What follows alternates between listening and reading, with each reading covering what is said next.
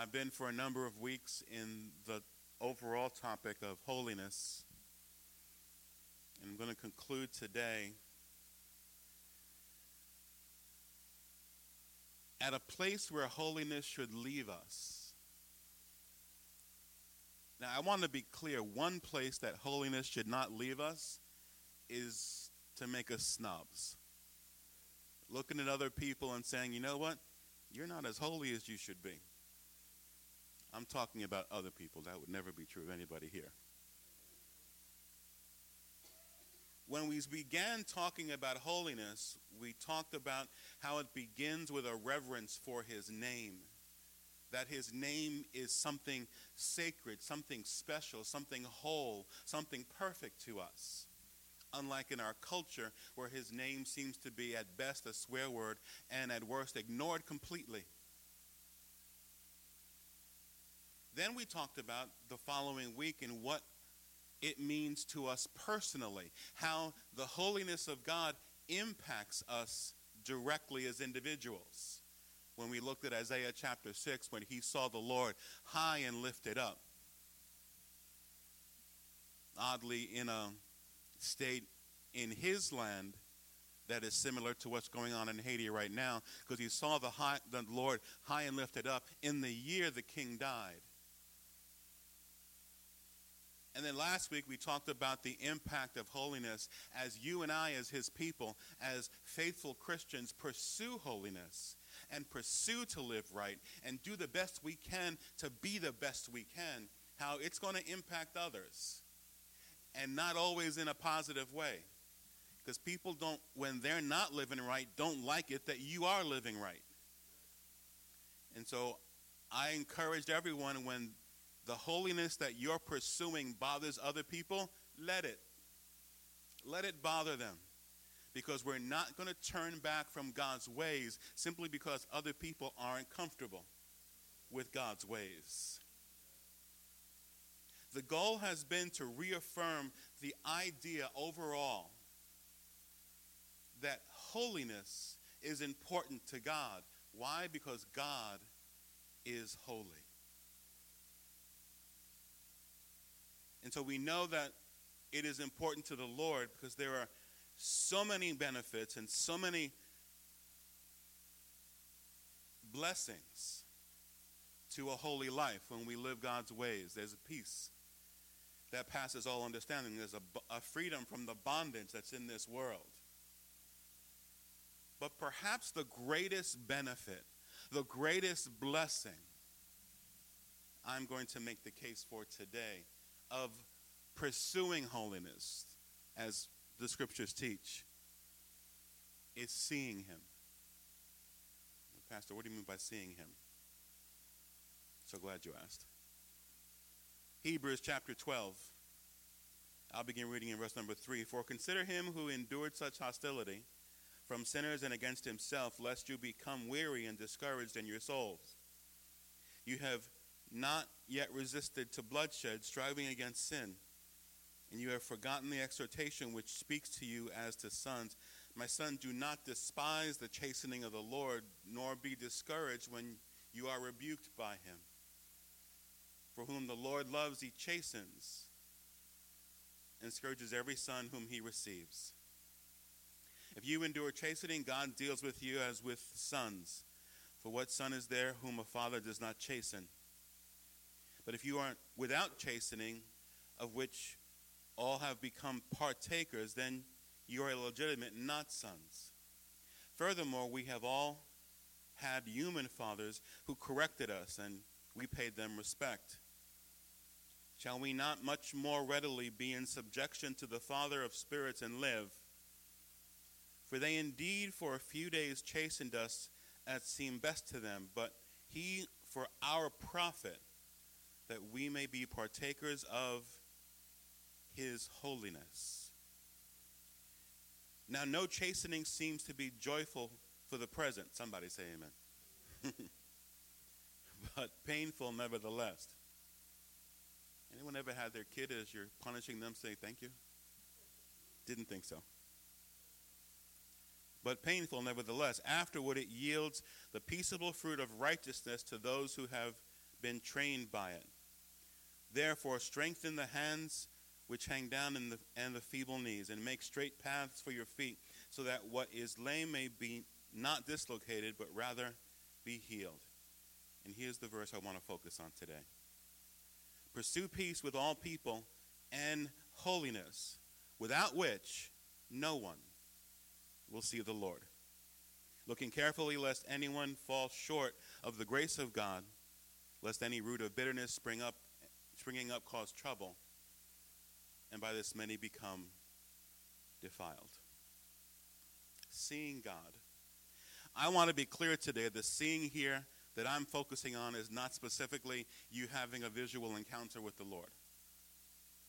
Now, people have, that's great, but that's not my focus.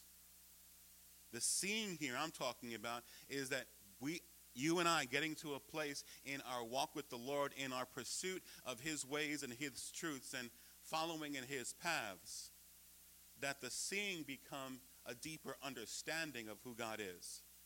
Seeing him work more in our lives. Is there anybody here who'd like to see the hand of God move in their lives more than it does today? Seeing his presence and understanding that his presence truly walks with you each and every day. The writer to the Hebrews links seeing him, seeing God, with two principles. Pursuing peace with all people and pursuing holiness with all people. And concludes that, be, that without these pursuits, seeing him isn't going to happen. Is there any group of people anywhere on this planet who should embrace that everything that's related to God is holy more than Christians?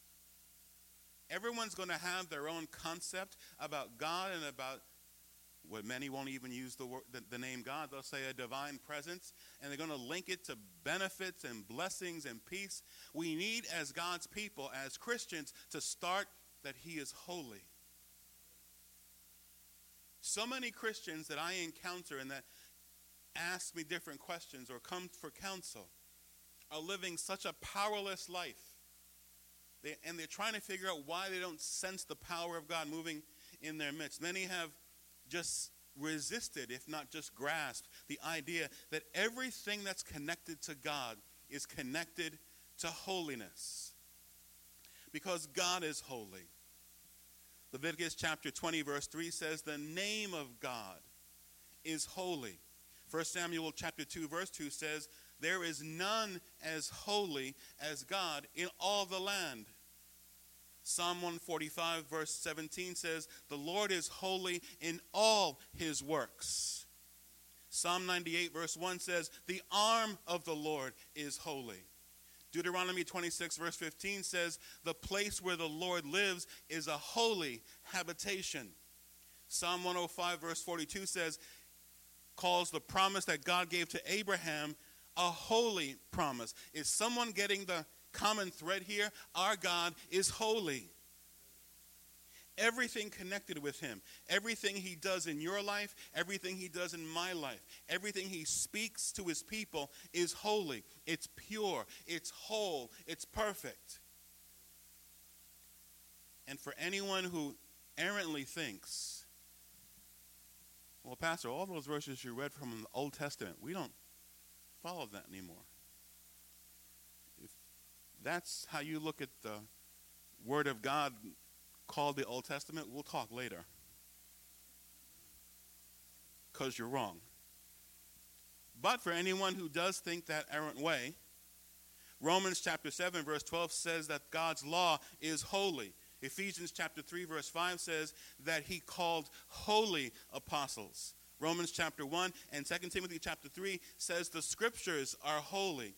Luke chapter four even comments that the devil called Jesus the Holy One of God. And Peter says in Second Peter chapter one, verse twenty-one, for prophecy never came by the will of man, but holy men of God, as they were moved by the Holy Spirit. The topic of holiness is a biblical topic from page one to the last page.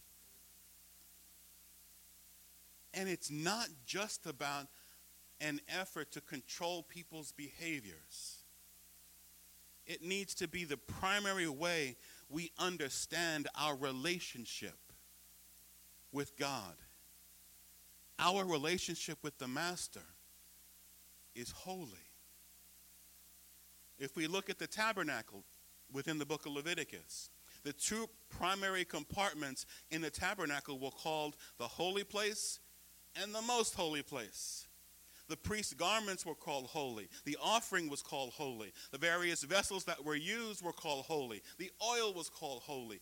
Everything that touches God, everything that connects to God becomes holy. The various feast days that Israel celebrated were called holy days. That's where we get in our language the term holiday. As Christians, we need to truly embrace how sacred, how holy our walk with the Lord both is and needs to be as we grow in him. First Peter chapter two, verse nine, "But you are a chosen generation, a royal priesthood, a holy nation, his own special people, that you may proclaim the praises of him who called you out of darkness and into his marvelous light." We have been made, by giving our hearts to Jesus, a holy nation, so that we may proclaim his praises. Has God been good to you? Man, that was weak. Has God been good to you? Has he rescued you from the evil one? Has he brought you out of darkness and into his marvelous light? Then you are a holy nation. Then giving him praise is not just a natural, and I would add wise, response, but giving him praise is an act of holiness. To not sing his praises would be an act of unholiness. A verse I'm sure most of you know. Romans chapter twelve, verse number one, "I beseech you, therefore, brethren, by the mercies of God, that you present your body as a living sacrifice, holy, acceptable to God, which is your reasonable service." Now, I want to bring out two points in verse in verse one of chapter twelve in the book of Romans. "I beseech you" literally means I urge you, I beg you, giving us the impression this is serious. Our being acceptable to God is not just about our accomplishments. Our being acceptable to God is not just about how right by our own personal measurement and standard we live. Our being acceptable to God is not just how we can get how many other Christians to pat us on the back and give us a good word. Our being acceptable to God is not by having perfect Sunday attendance, although I would encourage you, please come on Sundays. Our being acceptable to God is how we embrace the principle of being a sacrifice, being completely and totally committed, totally sold out every moment of every day. Then and only then do we become a sacrifice that is holy. The second point, which is your reasonable service. You see, the world's going to look at the life that you and I lead and live. The world's going to look at the sacrifices and the commitments that manifest themselves in various things we do and various things we don't do. And they're going to say, "You're out of your mind. You spend how much time in church a week? You pray? What's that book you're reading? The Bible?" The world's not going to look at this as sane. But Paul tells the churches at Rome that it's reasonable. It's rational. It makes sense. They may not understand why you're so committed to the Lord. They may not understand why you and I constantly read this book called the Bible. They may not understand why it just seems you're always in church. What is it with church anyway? They may not understand why you don't find the same things you used to find fun, fun anymore. They may not understand how you seem to have a peace in the midst of life's storms. Yes, when life rises up and the storms rail, we hurt. There is pain. Pain is not removed from our lives because we become a Christian. If anybody tells you coming to Christ is going to remove all the pain, all the challenges, please call them a liar. Because that's not what being a Christian is about. It's having a strength that I can be an overcomer. God calls us more than a conqueror, which means there will be things to overcome and things to conquer. To a world, our faith, our commitment doesn't make sense. But I want to encourage you today. It's reasonable. It's sensible. And I would say it's the best way of life, without any question. Over the years, in various situations and circles I've ever been in, when a bunch of people would say, let's go do this, and I said, no, I'm just not into that. But we're going to have so much fun, you're going to miss out. And I assure them, no, I won't. I won't be missing anything. And not that the only measurement or demonstration of the fun that they're having is excess, is excessive consumption of alcohol. But it usually does involve excessive consumption of alcohol. So my comment has always been, you go and have your fun, and to prove that you had so much fun, tell me about it the next day. And no one can remember it, so I usually rest my case at that point. We want to live God's way. Back in the year two thousand, God taught, uh, brought me on a missions trip to the Republic of Indonesia. I spent three weeks there. I had a blast. And God moved in my life and moved through me in the lives of our Indonesian brothers and sisters. And this November, twenty-one years later, I can say I still remember it. I remember every sermon. I remember every friendship. I remember every encounter. That's what God does in your life and in mine. We want to see God. We want to see him move in our lives. We want to see him move in our church. We want to see his hand in our daily journey. We want to sense him in every breath that we take. Now, this next statement may seem overly profound. The world around us is a mess. Can I get an amen on that? It's a mess. But if we focus only on the mess, it's really hard to focus and see Jesus.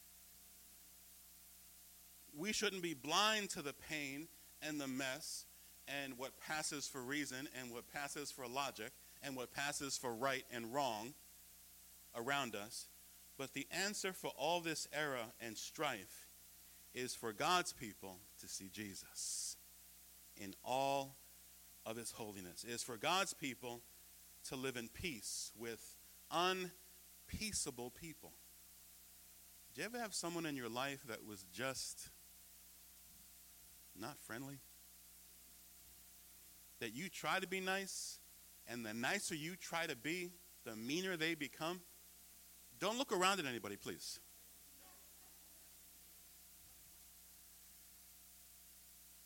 In fact, the more you try and be nice to them, it seems your niceness has become an irritation for them. But that's what we're called to do. Irritate, yes.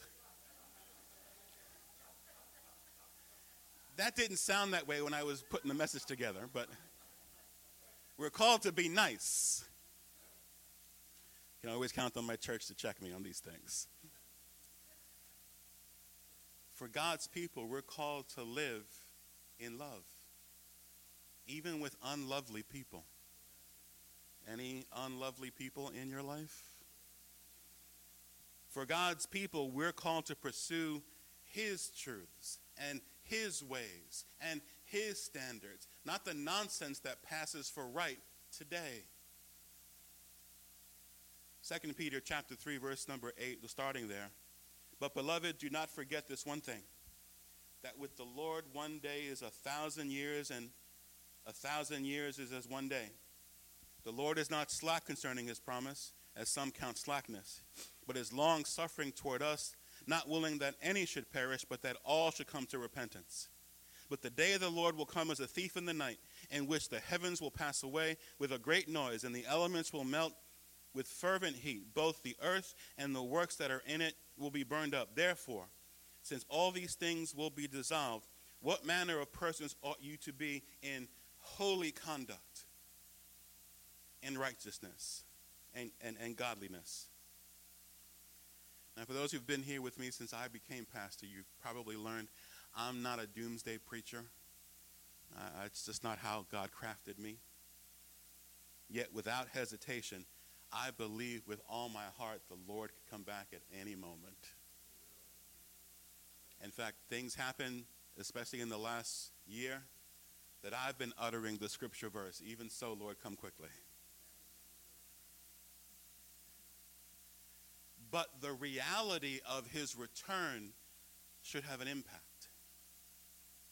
As we see that day approaching and we sense that day is drawing closer to being with him, closer to a holy God, it's going to impact us. Not just in our devotion to him, that should be something that's constantly progressing anyway. And not just in our being, uh, our lack or our increasing lack of being tied to this world. As I see the day approaching, the list of things that qualifies as petty should grow. Hmm. It amazes me what people will go to battle over today. Oh, excuse me. That parking spot is mine. Hmm.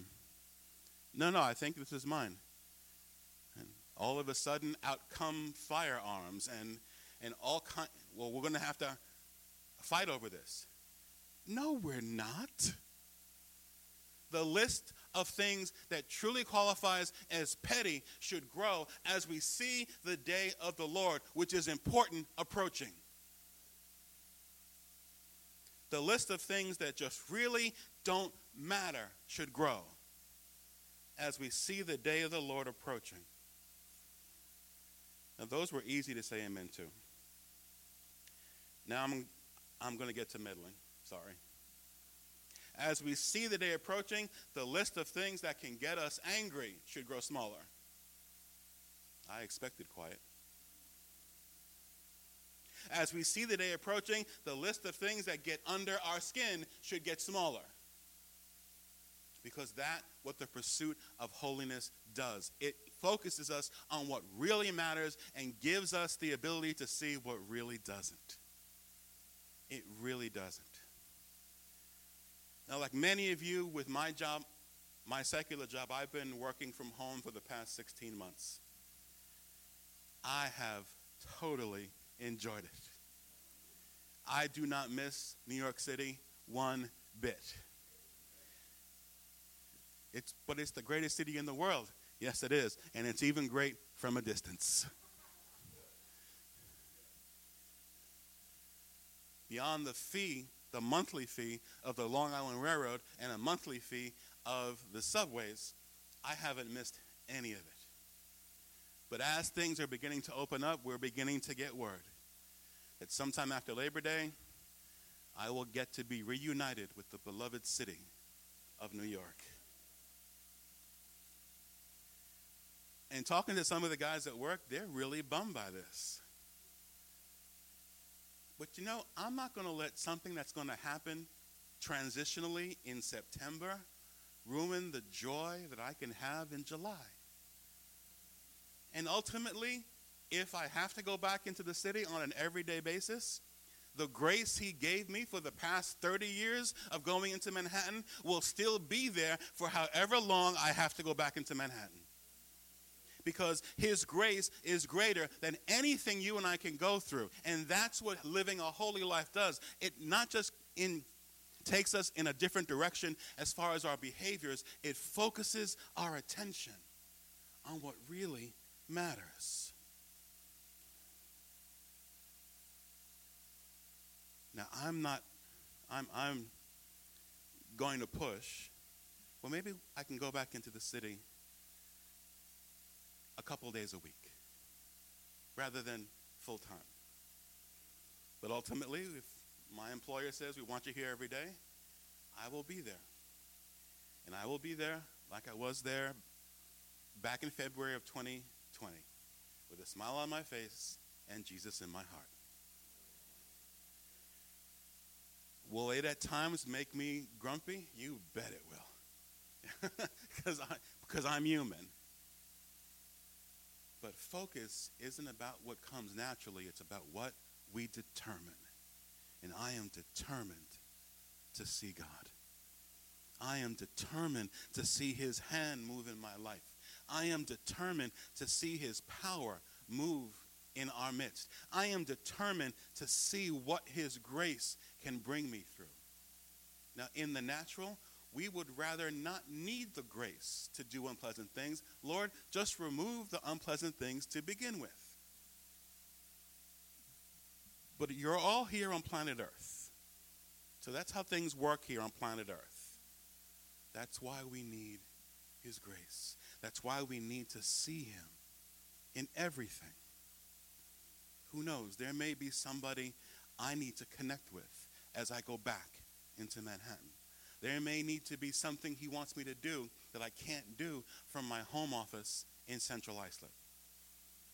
That's the focus of attention we all need. Nobody wants to go through unpleasant uh, times. No one wants to face challenges. But in his holiness, we understand that, you know what, the day is approaching where he's going to wipe away every tear, where he's going to split the skies, where he's going to take his people home, and forever we will be with the Lord. That's a glorious day. You know, that is such a wonderful day. I can put up with the subways of New York City. I can deal with the Long Island Railroad that claims to be always on or close to schedule. They lie. They lie so much. Or their idea of close to schedule, close is a very different idea than mine. Two hours later is not close. That, people of God, is pursuing holiness. It changes our attitude. It's not just about the behavior. That's part of it. But it changes our outlook. And with all this attention on holiness, then I can position myself best, best to see him. And I don't know about you, I need to see him every day. I need to see him every day. I don't want to look at this world every day and only see this world. I don't want to look at the nonsense and the political infighting and all the things that qualify as non-civil discourse today. I want to see Jesus. I don't want to only see how far from biblical principles many in the church have fallen. I want to see Jesus. Because that'll keep me focused. Because I see a day approaching. How about you? Stand with me, please.